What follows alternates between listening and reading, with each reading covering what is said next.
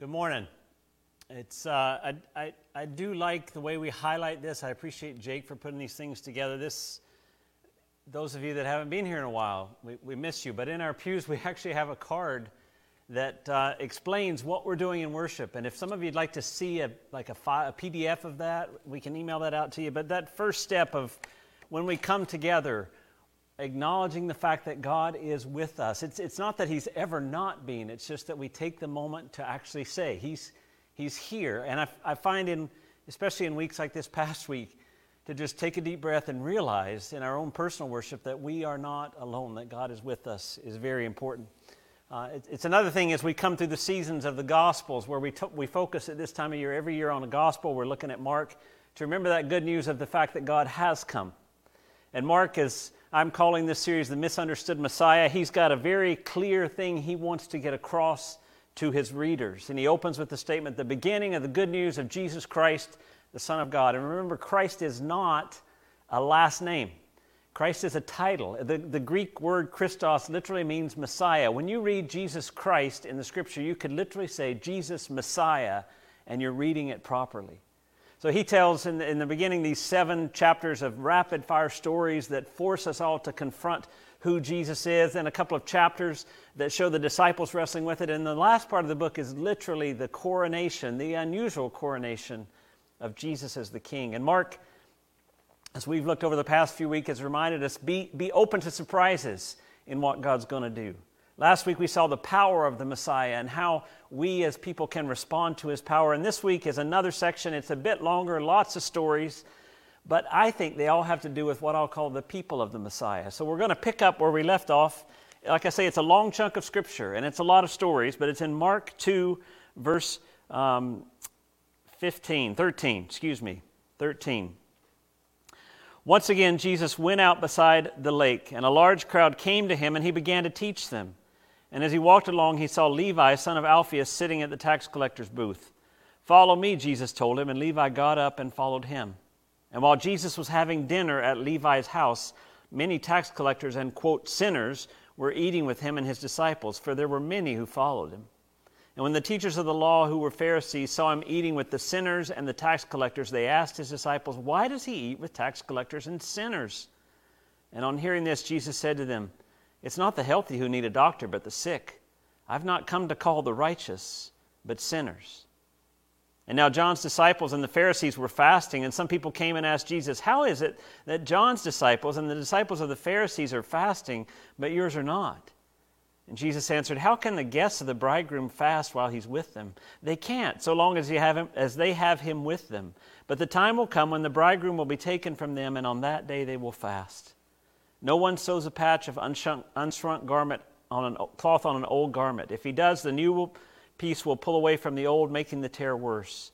And no one pours new wine into old wineskins. If he does, the wine will burst the skins, and both the wine and the wineskins will be ruined. No, he pours new wine into new wineskins. And one Sabbath, Jesus was going through the grain fields, and as his disciples walked along, they began to pick some heads of grain. And the Pharisee said to him, Look, why are they doing what's unlawful on the Sabbath? And he answered, Have you never read what David did when he and his companions were hungry and in need? In the days of Abiathar the high priest, he entered the house of God and ate the consecrated bread, which is lawful only for the priest to eat. And he also gave some to his companions. And then he said to them, The Sabbath was not made for man, was made for man, not man for the Sabbath. So the Son of Man is Lord even of the Sabbath. Another time, you see how Mark strings these stories together. Another time he went into the synagogue, and a man with a shriveled hand was there. Some of them were looking for a reason to accuse Jesus, so they watched him closely to see if he would heal him on the Sabbath. And Jesus said to the man with the shriveled hand, Stand up in front of everyone. And then Jesus asked them, Which is lawful on the Sabbath, to do good or to do evil, to save life or to kill? But they remained silent. And he looked around at them in anger, and deeply distressed at their stubborn hearts, he said to the man, Stretch out your hand. And he stretched it out, and his hand was completely restored. And then the Pharisees went out and began to plot with the Herodians how they might kill Jesus. And Jesus withdrew with his disciples to the lake, and a large crowd from Galilee followed. And when they heard all that he was doing, many people came to him from Judea, Jerusalem, Idumea, and all the regions across the Jordan and around Tyre and Sidon. Because of the crowd, he had told his disciples to have a small boat ready for him to keep the people from crowding him for he had healed many. So those with diseases were pushing forward to touch him. And whenever the evil spirits saw him, they fell down before him and cried out, You are the Son of God. But he gave them strict orders not to tell who he was. Jesus went up on a mountainside and called to him those he wanted, and they came to him. And he appointed twelve, designating them apostles, that they might be with him, and that he might send them out to preach and to have authority to drive out demons. These are the twelve he appointed Simon, to whom he gave the name Peter James, son of Zebedee, and his brother John. To them he gave the name Boanerges, which means sons of thunder. Andrew, Philip, Bartholomew, Matthew, Thomas, James, son of Alphaeus, Thaddeus, Simon the Zealot, and Judas Iscariot, who betrayed him. And then Jesus entered a house, and again a crowd gathered, so that he and his disciples were not even able to eat. And when his family heard about this, they went to take charge of him, for they said, He's out of his mind. And the teachers of the law who came down from Jerusalem said, He's possessed by Beelzebub. By the prince of demons, he is driving out demons. And so Jesus called them and spoke to them in parables. How can Satan drive out Satan?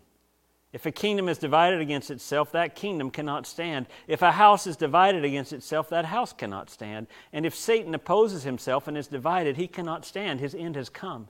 In fact, no one can enter a strong man's house and carry off his possessions unless he first ties up the strong man then he can rob his house. I tell you the truth, all the sins and blasphemies of men will be forgiven them, but whoever blasphemes against the Holy Spirit will never be forgiven. He's guilty of an eternal sin. And he said this because they were saying he has an evil spirit.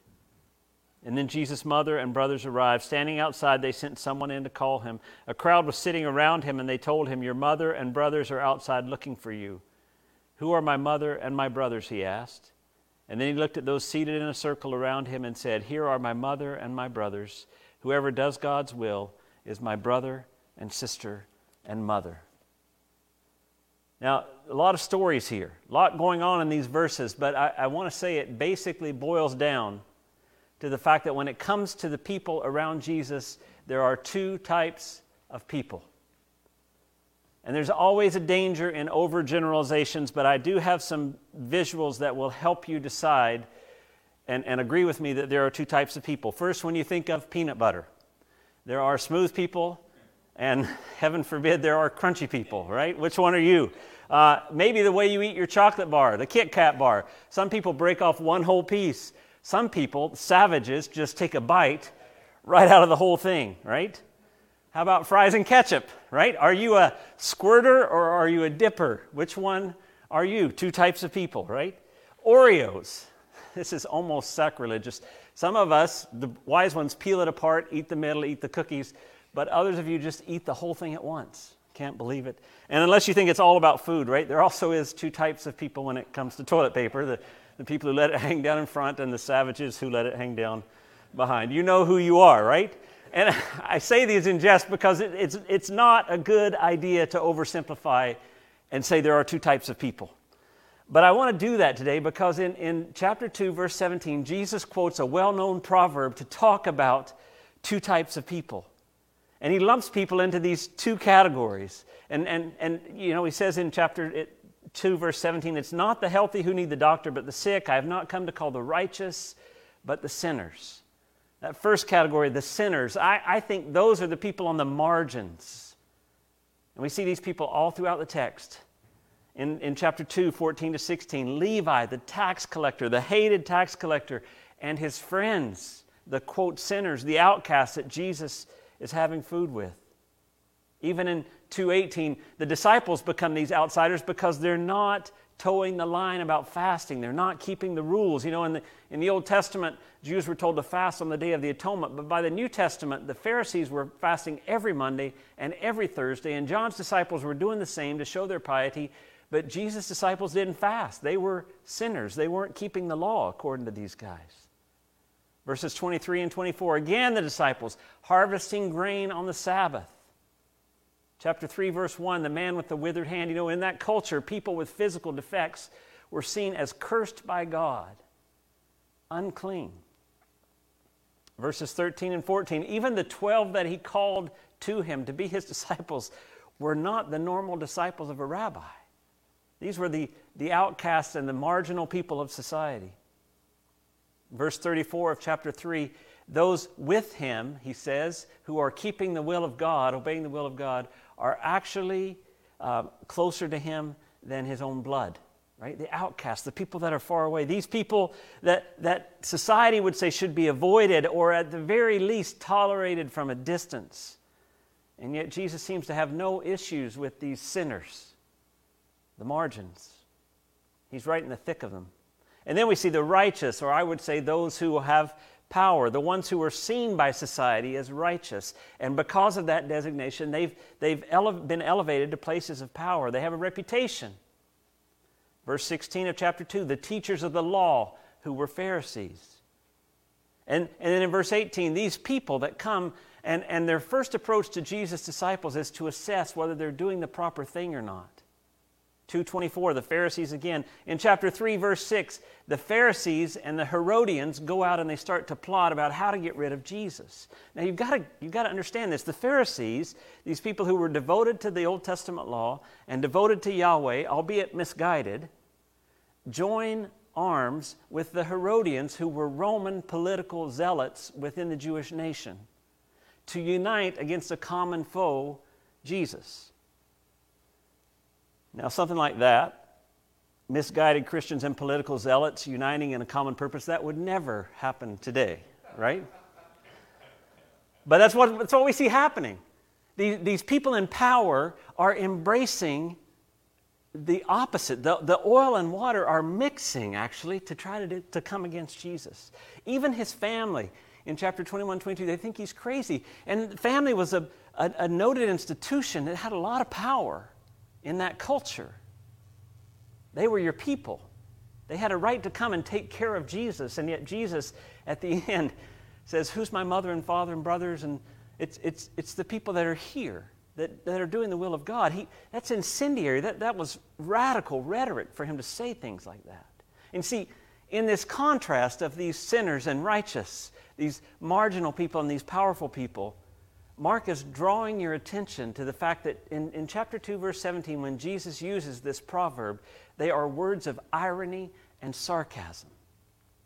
He takes this proverb to make a point in his, in his context. The Pharisees aren't righteous. He says in the, in the Sermon on the Mount, Matthew 5:20, "For I tell you that unless your righteousness surpasses that of the Pharisees and the teachers of the law, you certainly won't enter the kingdom of heaven." He's not saying there are righteous and there are sinners. He's, he's using irony and I think a bit of sarcasm to contrast that. And his family, they were genuine in their concern, right? But, but he's using these words to say you're. Even in your, even in your authenticity, even in your care, you can be misguided. He's exposing the hearts of all the people by using irony and maybe even sarcasm. And as you begin to spend time thinking about it, you can't help but realize that what he's saying here is more about posture than substance. It's more about the orientation or the posture that people have to Jesus. In chapter 3, verse 5, he's in the, he's in the temple. He says to the, the people there, Is it lawful to do good, to heal on the Sabbath, or to damage and hurt? And, and nobody answers. And Jesus says, you know, he's deeply distressed at their stubborn hearts, at their posture toward what he's saying. But the opposite side, you see in chapter 3, verse 7, this huge crowd following Jesus, pressing against him. The 12, he says, Come up to the mountain, and they come, they follow. The end of the book, whoever does God's will, whoever takes this orientation to me, that is my brother and my sister and my mother. And as you look at the posture toward Jesus, some are drawn to him and some are outraged. It's two streams of people, each group characterized by traits that you can identify. I see at least three contrasting pairs of traits. First, as we look through the text, we see need as opposed to sufficiency. One of the clear contrasts between these two types of people is that one has an obvious and unavoidable need, and the other seems to, to have it all together. We have people in the text needing healing, needing teaching, needing guidance, needing connection. And then others who, as they enter the scene, seem to be very self sufficient. They don't need anything. They can come in with, with, this posture of critique and analysis and evaluation. They, they, they, they're taken care of. They see Jesus from a distance and objectively are trying to evaluate him whereas others have this more needy stance. And J- Jesus, in our text, welcomes the needy. And he gets frustrated by those who feel sufficient. As we think about ourselves today, it's interesting to note that we tend to value the sufficient. And we, we value, we aspire to be sufficient. We tend to hide our need or stay away from those who are visibly needy because it threatens our own self sufficiency. Our North American culture is geared toward success, sufficiency. And far too often, our churches and our underlying attitudes have adopted the same mentality. To reword the saying of Jesus, it's not the self sufficient who need help, it's the needy. But the problem is, none of us are self sufficient. We're all needy. We all have those moments of fear when we realize that we cannot control events around us. We, we can't do it. Just no way. We lose someone who's close to us. A secret that we've had hidden becomes exposed. Or someone who loves us says something that's incredibly hurtful. We, we have this thing we really want to succeed in and we fail and other people see it. In all those moments, our self sufficiency goes by the wayside. This mirage we have of the fact that we have it all together falls apart. And we need to be a sinner who needs a Savior. We need to be a sick person who needs a doctor. We need to be the needy instead of the self sufficient. Another set of contrasting traits is the teachable as opposed to the already convinced. We see the contrast in Levi, who's making good money and he's willing to leave his job as a tax collector and follow Jesus. And on the other side, those who would critique Levi, who would critique Jesus, fully convinced that these people he's hanging out with have no value to God. They're already convinced that those guys are too far gone to be of any value. We see the disciples following Jesus' teaching about fasting and Sabbath, but other people already knew better. This is not the right way that we should live. You know, we've seen a week where the inability of people to think critically and, and from a larger perspective has led to conflict and pain and suffering. and here, let me be clear on this. The problem is not that we don't agree that people need to think from a broader perspective and be open to self critique and reflection. We all agree with that. No matter what side you fall on, on the American election, both sides would say the other side needs to think about the bigger picture. They need to listen to other sources. They need to be critical in their thinking. Both sides would say that.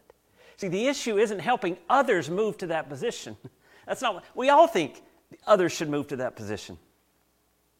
The issue is being humble enough to go there yourself, to be teachable, to refuse to demonize the other side.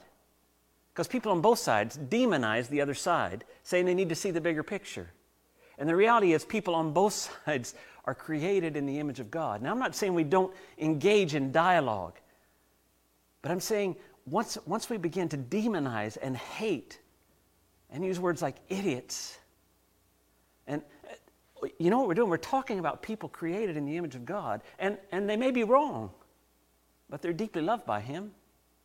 He's calling them to Himself. And rather than make our first priority being sure that they are right like us, we need to treat them with love and respect as people who are, are created in His image. You know, Jake just did a devotion the other day about the welcoming prayer and being willing to to let things come to us and let God have His way in these situations. It's a challenge. It's a real challenge. Because what we want to do is be the sufficient and already convinced, and we know we're right. And it, even if you are right, it doesn't give you the, the power to demean and to cut down and to speak poorly of, of the other side. We need to be humble enough to be open to what God's doing in our situation whether we think we're right and the other people are wrong or not. And that's it, it really comes down to listening to Jesus. That's the third contrast. There's, there's people following Jesus as opposed to keeping tradition. You see that in the text, right? Is fasting wrong? Of course, fasting's not wrong. But Jesus' disciples aren't doing. Is, is keeping the Sabbath wrong? No, but, but the way you're viewing it, Jesus says, is totally warped. Is it wrong to love your family and to show them honor and respect? No. But in all of these traditional things that are right, you've got to be following the teachings of Jesus. Because humans, as we have a tendency to develop these rituals and these practices and the beliefs, and then they become more important than the person underlying it, the person who, who who led us to that place in the first place. Churches are notorious for this. And I mean, I think spiritual practices and traditions, I mean, we're talking about rhythms of worship. We have seasons of the Christian year. We're doing all that. But I want to tell you, those are a means to an end, not the end and of themselves. And if the practice of your faith and your religious rituals aren't making you more like Jesus, you're wasting your time. We can be active, but in the wrong direction. Uh, there's a character I love in a movie. The movie is by uh, one of the M. Night Shyamalan movies called Lady in the Water basic story is there's a, a building superintendent, it's kind of out there. There's a building superintendent named Cleveland Heap, and he's taking care of the tenants in his building. And one night he goes out to the pool and he rescues this girl that's trapped in the pool. And I know it doesn't make any sense, but really she's part of a mythical story. And he has to help her get back into the mythical story. It's, it's kind of an out there thing. But the, the funny thing that I love about the movie are the characters that live in the apartment building. They're, they're unique and fascinating, and there's one guy that I'm really drawn to named Reggie. And Reggie is a bit of a fitness nut. He's, he's really committed to being fit and strong. And I, I just want to show you about a minute clip from the movie, and then I'll come and talk a little bit about Reggie. Kind of look like maybe you could work out a little bit, right? Huh? I could give you a vein like that. I can make it look just like this, right? Most people say, hey, what's wrong with you, Reggie? Why are you only working out on one side of your body? Tell them it's like an experiment. I'm like a scientist.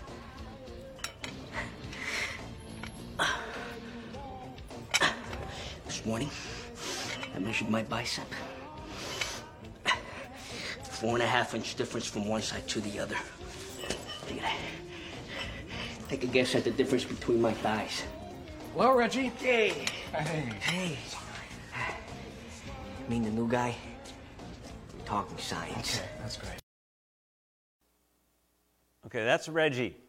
Reggie, who is, as a part of an experiment, is only working out on one side of his body, who's gloating over the fact that his bicep on one arm is four and a half inches bigger than his bicep on the other arm. He's active, he's devoted, he's committed, and he's foolish because he's not being fully formed into anything. He's, he's throwing his body totally off by what he calls as science, right? Love that clip. Because you know what happens? Sometimes we Christians exercise our muscle knowledge of knowledge so much that it's huge and our, and our knowledge is just ripped, powerful, and our compassion is wilted. You see, we can do things that, that strengthen a part of our body through these rituals, and yet if we're not being fully formed into the image of Jesus, it's, it's, it's a misdirection. It's heading, because what Jesus has done is come to transform us wholly into his image, to shape us into being the people of the Messiah. And that, that's the question of the text. Will we be the people of the Messiah? And it has it really has a little very little to do with what we say we believe and everything to do with how we live out what we believe. How many of you, as you were, I'm sure most of you, watched the news at some point on Wednesday, and, and as you saw the chaos in front of the U.S. Capitol building, how many of you saw several Jesus signs? It, it devastates me. How do you read the life of Jesus, which ended physically in crucifixion prior to resurrection? How do you read that and somehow think that Jesus would be storming the political halls of power? when he's talking to Pilate, he says, My kingdom is not of this world. If it was, my followers would fight to have me released. See, the whole point is we've become followers of Jesus that don't look like Jesus. If, and if we're not careful, it creates way more havoc and damage. And the text says today, Will you be the people of the Messiah? There's a verse in Acts 11. It says the disciples were first called Christians at Antioch. And that, that it's not necessarily a term of, of love and endorsement. Often it was a term of derision. But, but that Greek term for Christians literally is little Christ. And, and I told you before, Christ is not a last name, it's a Messiah. It, it means Messiah, Christos. So the, the, the believers were first called little messiahs in Antioch. What, what did those kind of people look like? They look like their Messiah. They look like the one who's called them. They look like the one who's leading them. And as we look at this text, what do we see about God? And when I say God, I mean Trinity Father, Son, Holy Spirit. First thing we see is that God is drawn to those at the margins. You can't read the Bible and miss this. Jesus is always drawn to the outcast. He came to Mary, a Jewish teenage girl, unwed. She had a baby in Bethlehem, a nowhere town. Nothing was there. They think the, the, the, the population before the census might have been around 300 people. And who does he tell first? The shepherds. Uh, you cannot miss the fact of what God's doing. And some of you are thinking, oh, Mark said it was Epiphany. That's when we remember the Magi, the three kings. He came to the kings too. Yes, he did. Rich and powerful kings who weren't Jews and who were from Babylon. Right? Those guys weren't loved and accepted in Israel. They were kings from the area of the world that, that Israel hated. See, these aren't the people that you would expect the Messiah to come to, but that's where he goes. The Messiah goes to the margins, to the outcasts. It's not just in the New Testament, it's in the Old Testament. True, God is always drawn to the weak and needy. In Psalm 34, the Lord is close to the brokenhearted, and he saves those who are crushed in spirit. And let me tell you, that's good news. Because I'll ask a question. There's only 10 of us in the building. You guys can participate or not because nobody at home will know, but at home, how many of you on a regular basis feel powerful and competent and put together? How many of you feel like you've got this thing life licked? You've got it figured out. You're really good at it. You've got it all together. Nobody in here raised their hand. I'll, I'll say that. How many of you feel brokenhearted and crushed in spirit at times? How many of you feel overwhelmed how many of you, when, when you hear of a tragic loss in our community, like this lovely man, Dale Seamus, how many of you just feel kicked in the gut and broken? The good news is, those are the kind of people that God's drawn to. So we need to focus less on trying to sell ourselves to the world as competent and self sufficient and spend more time humbly and honestly admitting our need. Because another thing we see about the Messiah is that God resists the proud. It's happening all through the text. Those who know better, those who are powerful, those who critique from a distance, Jesus doesn't even have the time to mess with them. He's come for the humble and the needy. That little teenage girl, Mary, when she found out she was pregnant with the Messiah, remember what she sang in Luke chapter 1? His mercy extends to those who fear him from generation to generation.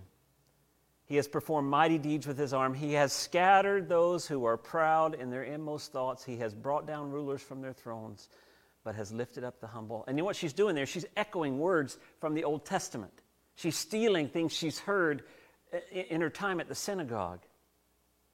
Unless you think it was just her, both Peter and John in their letters in the New Testament quote Proverbs 3:34 where it says God opposes the proud but gives grace to the humble. See, this destabilizing of our power and our pride is vital if we're ever going to follow Jesus. It's why we see in the text that Jesus recenters everything around himself.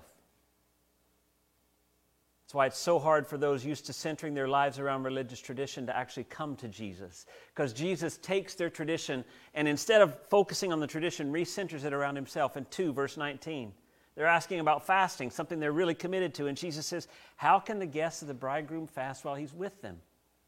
They can't, as long as they have him with them. He's refocusing that around him. In chapter 228, they're, they're questioning about the Sabbath, and he says, So the Son of Man is Lord even of the Sabbath. Jesus is reframing all of reality around himself. That's why in John 14, he says, I'm the way, the truth, and the life. And no one comes to the Father except through me. See, he's, he's the image of God. He's the prototype of what humanity would look like without sin. And he calls us to follow, to be the people of the Messiah. And if you take nothing else away from today, take this. His people follow his example. Peter writes about it in 1 Peter 2:21. To this you were called because Christ suffered for you, leaving you an example that you should follow in his steps. See, this is this is a day to day experience that we would follow his example. If God is drawn to the people on the margins, so should we be drawn to people on the margins. Those who are in our, ta- in our town are suffering and needy, those who are societal outcasts, those who, who struggle.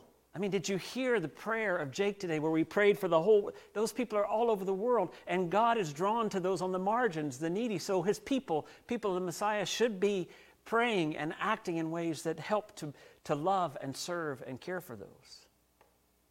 You know why? Because we are needy. We're all broken. And yet Christ came to us. And he calls us to be the people of the Messiah, drawn to the needy, to follow his example. We resist the proud because that's what he does. We don't give in to people who appear to hold worldly power. We, we don't have to have it ourselves. That's, that's where we get deluded. We think if we can just get the power, we can fix the world. We can help the people on the outcasts if we just have enough power. Well, Jesus didn't think that way. Where do you ever see him concerned about taking over Rome? Holding a meeting with his disciples to try to figure out how to dethrone Herod. Jesus didn't do that. He didn't need that because he knew that his way would bring about a deeper change, that the example of love and sacrificial service would impact hearts by the power of the Spirit of God. And he, and he wants to recenter everything around him and not what we can do and not what power we have and not our success and sufficiency. He wants everything to be refocused around him. And that, that we as his body would live out his life in the world. There's an interesting story about Oliver Cromwell. I'll just wrap up with this he was Lord Protector of England in the 1650s, and during his reign, the British government was struggling. They began to run low on silver for coins. So Lord Cromwell sent out his aides and his men, and he, he said, Go anywhere in the, in the place and see if you can find silver that we could melt down for coins. And after they went and they looked, they said, The only silver that we can find are the statues of the saints standing in the corners of the cathedral. And in this great quote, Cromwell replies, Good. We'll melt down the saints and put them in circulation. And, and that's, that's the image. I love that because that's what we, we, we, the saints are supposed to be melted down, poured out, given to the world, put into circulation. That's you and me. He wants us to be melted. In the words of community, he wants us to be poured out for the world, to be put into circulation for the good of all those who are needy, to love and serve those on the margins, to humble ourselves and not be caught up in a quest for pride or power but to live as examples of who He is. We are the body of Christ right here in hope. And as people look at us, the hope is that they will get a glimpse of Jesus and his deep and unending love for them.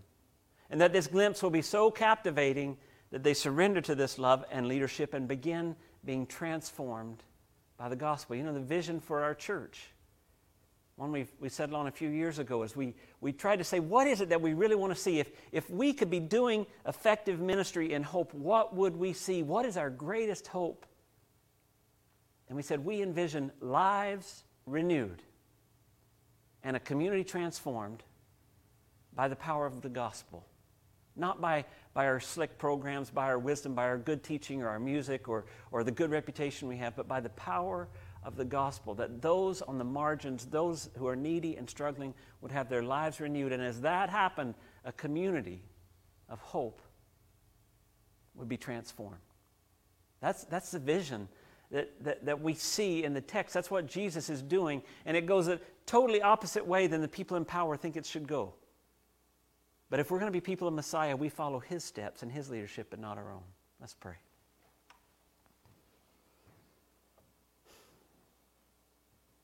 God, it's been a, it's been a hard week. We've been confronted with grief and with uh, shock and, and um, just things that we none of us expected this time last week. And yet, uh, it's so appropriate that we start our worship services just remembering that you are with us.